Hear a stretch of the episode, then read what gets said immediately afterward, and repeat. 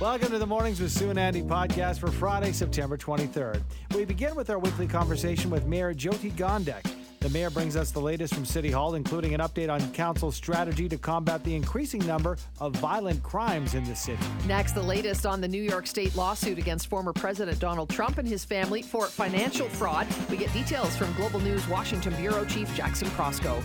And finally, a new poll finds that 54% of Gen Z and millennials say they won't be able to reach their financial goals without the bank of mom and dad's help. We discuss the results of the survey with Moira Klein Swarmink, wealth management advisor with Edward Jones. What steps has the City of Calgary taken on the path towards truth and reconciliation? With some insight as to what will happen on September 30th, we're joined this morning by Mayor Jyoti Gondek. Good morning to you, Mayor. Good morning, Sue and Andy. How are you? Excellent. Thanks. Happy Friday. Thank you. You too. Uh, second annual Truth and Reconciliation Day, stat holiday. It's a week away. How important is the recognition of this day for the city of Calgary, and what steps has the city taken towards truth and reconciliation? It's incredibly important for all Canadians for us to realize the stories that we never knew existed because we buried them, quite frankly. We, we didn't want to talk about experiences of Indigenous communities, and we've been left with no choice after the discovery of mass graves of children at various residential school sites. It's about time we woke up to the realities faced by Indigenous communities. So to recognize this day is important to all of us, including the City of Calgary. And we will be marking the day with an event at Fort Calgary, which is intended to be a day to listen. Mayor, I'm wondering just a housekeeping uh, question for you. Uh, what will be open and what will be closed in the city? Is it closed like any other, because it's so new to us, like any other stat uh, holiday? Well, you know what? There is more information at calgary.ca so that everyone can be up to speed on exactly what's still moving and what's not moving forward that day. I would encourage everyone to check out the website. There's so many different departments mm-hmm. and business units. I probably can't get into all of them. Fair enough. Okay, let's talk uh, right now. This is an issue right now and continues to be violence on Calgary streets, major concern for Calgarians. Is there a plan to address this issue? The majority of it is gun violence. Obviously, what are what are, are is the city doing in conjunction with the police? Uh, how can people feel a little bit more assured that something is happening behind the scenes? Yeah, this is something that we've been talking to both our federal and provincial counterparts um, about since I was elected. Um, last December, we held a first meeting of about 20 different stakeholder groups to say things seem to be escalating, not only in terms of people in, um, you know, in crisis, whether it's mental health issue or an addictions issue, but it's playing out on the streets. So we have seen some response. We have mobile crisis response teams, which are able to take the person that is in a very serious situation out of that situation, which is ultimately best for that individual as well as the community within which is within which this is happening. But it's not enough. We need to do so much more. And so as a municipality, our ability is incredibly limited if we don't have support uh, from the provincial and federal government. When it comes to guns, we've been working very closely with the Calgary Police Service to see what we can do in terms of advocacy to get more support federally. So it's um, not an easy solution, but I can tell you that we are working with everyone involved. All right, let's switch gears and talk about the Alberta Municipalities Conference uh, taking place. What can you tell us about that as far as the agenda and, and what sorts of things you hope to, to gain ground on as a, a unit of municipalities? Yeah, it's uh, it's been a busy week in our street. We've had a lot of folks here from all over the province. Uh, yesterday was a resolution session where there were a number of great ideas brought forward in terms of, you know, how do we advance, um, you know, flood protection? How do we ensure that we are getting a fair shake from our provincial partners? I was really happy to see that Minister McIver was here engaging in conversations with us. And uh, yesterday there was a bit of a roundtable with folks that are running for leadership in the UCP. And today we have the AGM, which is already underway, and we will hear from the leader of the opposition as well as the premier. So it's a good chance for all of us to come together and collectively ask for the things that we need. Uh, mayor, curious about this. We just got a text in. So, how about this one? Uh, would you please ask the mayor on my behalf about the homeless addicted, those with mental health issues, moving into communities like Sunnyside, Crescent Heights? Is there any plan in place to deal with this? I mean, this is also an ongoing issue. We've been talking about this for some time now, and we're not really seeing any any difference. It doesn't seem yet anything anyway being made with the people who are living rough, living on the streets, those who have the mental health issues. Is there more being done on that front? There is more being done. I mean, one of the things that we've done is we've deployed um, more officers along transit routes uh, to make sure that we can deal with these situations as they come up. But again, it's really those mobile crisis response teams that are going to get us the best results where you have an expert in public health, an expert in mental health and addictions working with Calgary Police Service and our peace officers to really help people who are in a situation of crisis because that individual's um, situation plays out in that wider setting. So it's something that we are continuing to work on, but once again, we've got to do it in partnership with the provincial government. We've talked to several ministries about this. Uh, Madam Mayor, can we hold you over for one more segment for two minutes? Yeah, for sure. Okay, good stuff. More with Mayor Jyoti Gondek coming up. Back with Calgary Mayor Jyoti Gondek. Mayor, thanks so much for staying with us. A couple of questions uh, coming in from texters. Uh, Nate wants to know if there's a plan to ban handguns in the city of Calgary. Yeah, that's something that's come up a few times, and I would have to say that it's a responsibility of the federal government. At one point, they did try to push it down to municipalities with not a lot of luck. Um, it's something that is definitely uh, related to matters that the police have to deal with, that the Justice Department has to deal with, and offloading that kind of responsibility on municipalities when we already have enough on our plate is just irresponsible. So I look to them to do the right thing. Want to talk about, you know, summer's coming, well, it, at a close now, the first full weekend of fall, but the festival season not over yet. Let's talk about Beakerhead, mm-hmm. and you're actually involved with Beakerhead and the importance of such a festival to our city. Yeah, I'm going to be uh, piloting something called Prosthesis, which is a 14 foot, 4,000 kilogram racing exoskeleton um, over at Century Gardens. So there's some pretty cool stuff going on. Absolutely. So this is pretty neat. You get to your be it's the world's first fully operational mechanical suit and you get to drive it. I know. That's pretty sweet. See, it all the, the job of mayor, it all makes it worthwhile when you get to do things like that, right? 11 months in, finally. hey, thank you so much, Mayor. Thanks for uh, answering questions and thanks for joining us on a Friday. Have a great weekend. Have a great weekend yourselves, too. Calgary Mayor Jyoti Gondek. Donald Trump has been in the news a lot of late. Now, this latest lawsuit against Donald Trump and his children could it turn from a civil case to a criminal one? Let's talk about that and all the news from south of the border. We're joined once again this morning by Global News Washington Bureau Chief Jackson Proskow. Hi, Jackson. Happy Friday. Good morning. Happy Friday. All right. Uh, well, we I mean, we call him Teflon Don, right? Because nothing seems to stick. Might this one? Yeah, you know, very good question. This is something that had been speculated and rumored and really discussed for quite some time now. This idea that uh, Trump's businesses were vastly engaged in fraud, that he was ex- essentially uh, overinflating the value of his assets, that he was doing so to, you know, defraud uh, insurance and taxes and, and really sort of game the system here. This was something that his former fixer, Michael Cohen, had alleged for a very long time.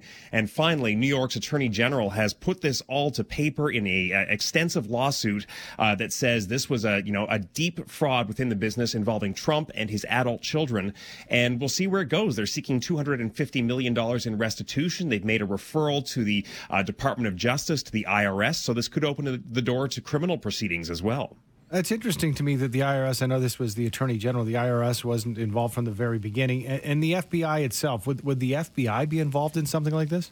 You know, uh, potentially, I think it all sort of depends on where it goes. But really, the heart of the matter, I think, to all of it is it, it brings into question or calls into question just how much of a successful business person Donald Trump really is.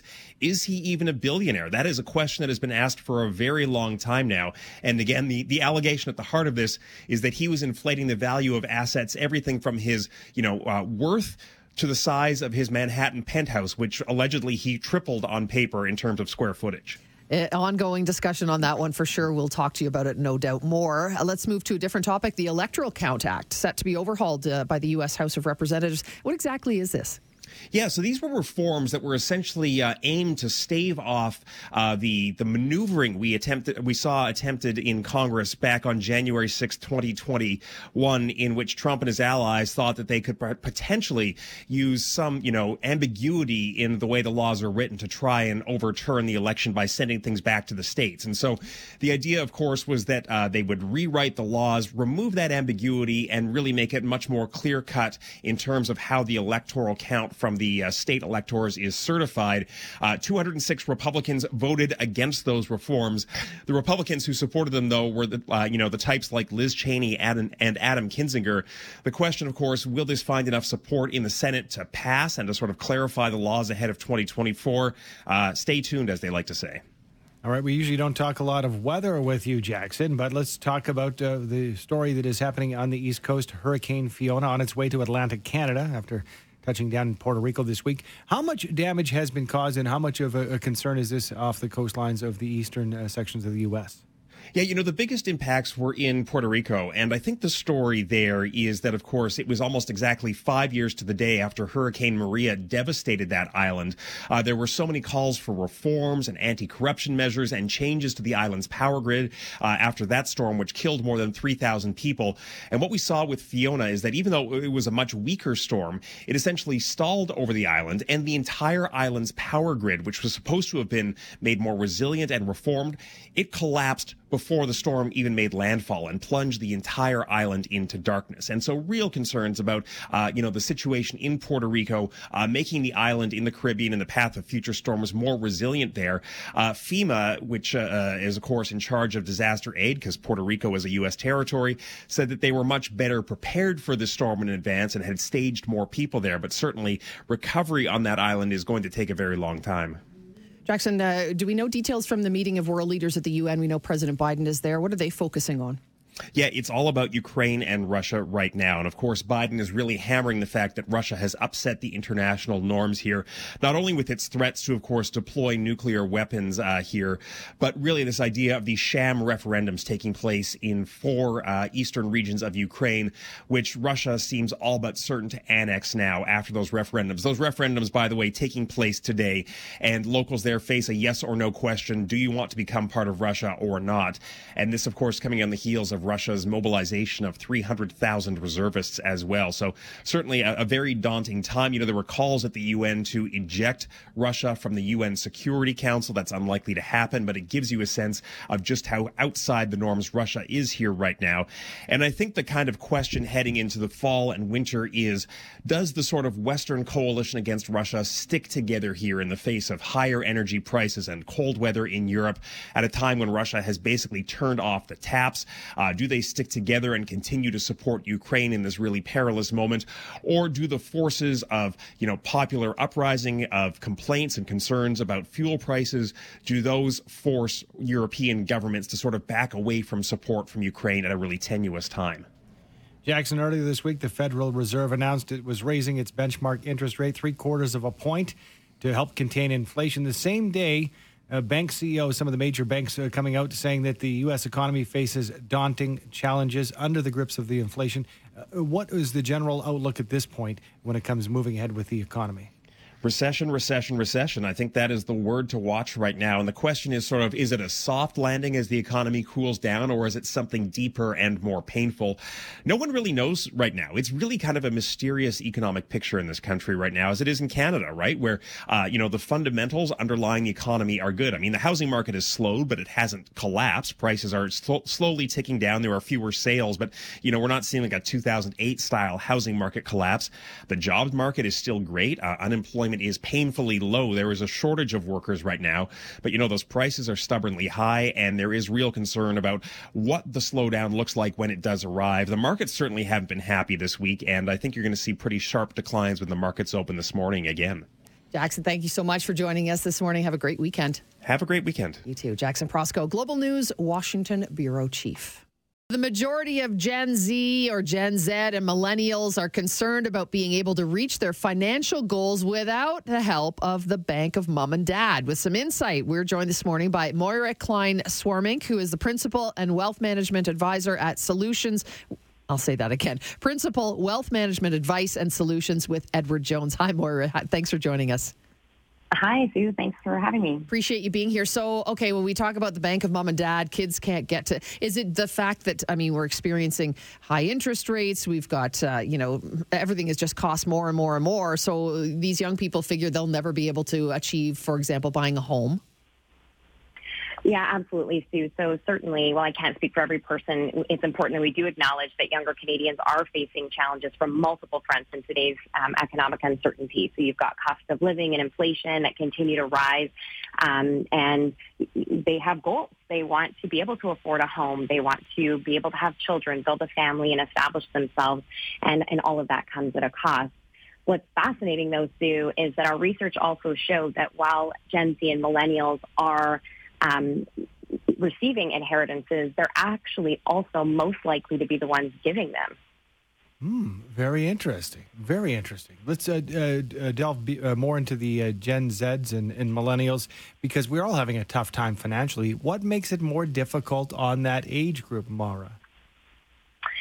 You know, I think there are a number of factors, Andy. First off, um, you know, this is the first time they've ever seen this type of uncertainty in their lifetimes, typically as, as adults, right? So, um, inflation numbers that, you know, are unrecognizable to them. And so that just begs questions. And many Gen Z and millennials um, haven't had the opportunity to really explore um, financial awareness and to work with advisors and maybe aren't as well versed in in the macroeconomic factors, so it can be a bit intimidating.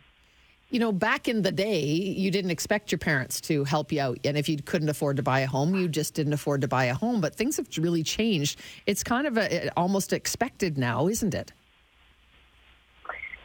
Well, you know, I think there is partnership, right, in terms of um, of you know, older adults, especially boomers, are saying, listen, we've had the opportunity to, to generate some wealth. And as part of our plan, we're looking at this as a real opportunity to give back and set up our children for success in, in a different um, economic time. And so um, boomers who have these goals and are looking to pass on their wealth are, are working with their advisors to say, hey, how might this work? How might I manage my own finances and support the next generation? And then we're also seeing that next generation say, and how might I give back when the time is right as I continue to grow my wealth? Yeah, absolutely. It is, it is an interesting cycle. Let's let's talk about the fact that you know inheritance is a lot different than getting a check every two weeks. That you know that check will be in that bank account every fifteen days or so. When it comes to inheritance, though, uh, the timing might not, uh, you know, jive with, you know, for example, a Gen Z or a millennial wanting to buy a home. So, could could parents choose to jumpstart on giving their inheritance and initiate a wealth transfer before they've passed? Yes, Andy, certainly we're seeing that parents are considering, do we do this while we're living? So living gifts are becoming more popular and, and, you know, we have seen a bit of a decrease, right, in that, in our survey over the year, but a 12% decrease because of this economic uncertainty. Parents and older adults are saying, hmm, should we do this now? We're concerned about our longevity. Um, we did a recent study with AgeWave that um, really revealed that that gap between the health span and lifespan is becoming a concern for us. So how do we make sure that we have enough wealth to um, to extend and, and, support our own retirement? And uh, so, yeah, what we're seeing for sure is that um, it's just more and more important to look at each individual situation and to work with your advisor to map out what makes sense while you're living, and then perhaps um, you know once you pass on. Moira, are there tax implications to giving um, a monetary? you know, a monetary inheritance, for lack of a better term, uh, pre-death or versus after death? Is one better than the other in terms of taxation? Every financial situation is different, and um, certainly it's advised to work with um, a trusted advisor to map that out to understand you know, when is it best? When does it make the most sense based on a multitude of factors, including tax, including timing, and then your own longevity okay. and goals. Moira, is that really it? That this is where we're sitting in 2022, kind of that perfect storm? We can't just peg it on the pandemic.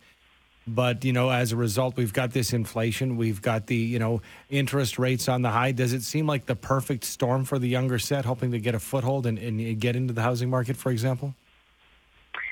You know, I think it's a perfect storm for all of us, um, and and it just re, um, re um, um, ignites that sort of conversation and that importance of connecting with um, a financial advisor or someone uh, who can objectively look at all of these things, who has experience saying, hey, listen, we've been through this before. Markets do this. There are ups and downs. Uncertainty is the one certainty in the market. So here's how we map out a plan that helps you to achieve your goals, that helps you to make sure that um, you know, you can understand what's the best timing for you. It may not be today, it may not be tomorrow, but to map that out and then to pressure test that to, to make good decisions throughout your lifetime um, according with your in accordance with your plan and your goals. Interesting conversation. I'm sure it'll get people talking at home for sure. Thank you so much for your time this Absolutely. morning, Moira. Thanks, Sue. Thanks, Andy. Have a great it. day. You too. Moira Klein Swarmink is the principal wealth management advice and solutions at um, Edward Jones. Great text here from Gail. And I mean, you can send in your thoughts. The, the whole bank of mom and dad concept, maybe that's kind of a cliche term, but this survey was done by Edward Jones that says that this group, the Gen Z or Gen Zs, you say tomato, I say tomato, and millennials, will need a handout to, to really get that ball rolling, starting their life with home ownership, for example, having real estate. Um, you know, and, and, and, you know, maybe we were even talking education to a certain extent. Gail says no mom and no bank of mom and dad. You'll be doing them no favors. Gen Z and millennials are the highest educated group. Sorry, no handouts. They're the highest earning earning bracket. It, it, I get that in the sense that the older set, like Gail goes on to say, retired people were not, or they're not, uh, all living longer. It's more difficult for older people to get back mm-hmm. in the mm-hmm. workplace. And that's uh, something that Moira pointed out as well. People are second guessing, saying, you know, the times aren't just clicking. My investments, my pension, I, I got to make sure this lasts as long as possible. Stretch those dollars. I mean, yes, you certainly have to be super aware. I just think if you do have the means, oh, I get wouldn't that. Wouldn't you want to do it now and and watch the enjoyment, whether it's to help put a down payment down, to put a down payment down, to, to, help in any way you can now so that you can see the pleasure and the joy that it gives as opposed to waiting till after you're dead and then, oh, well, now somebody gets some money.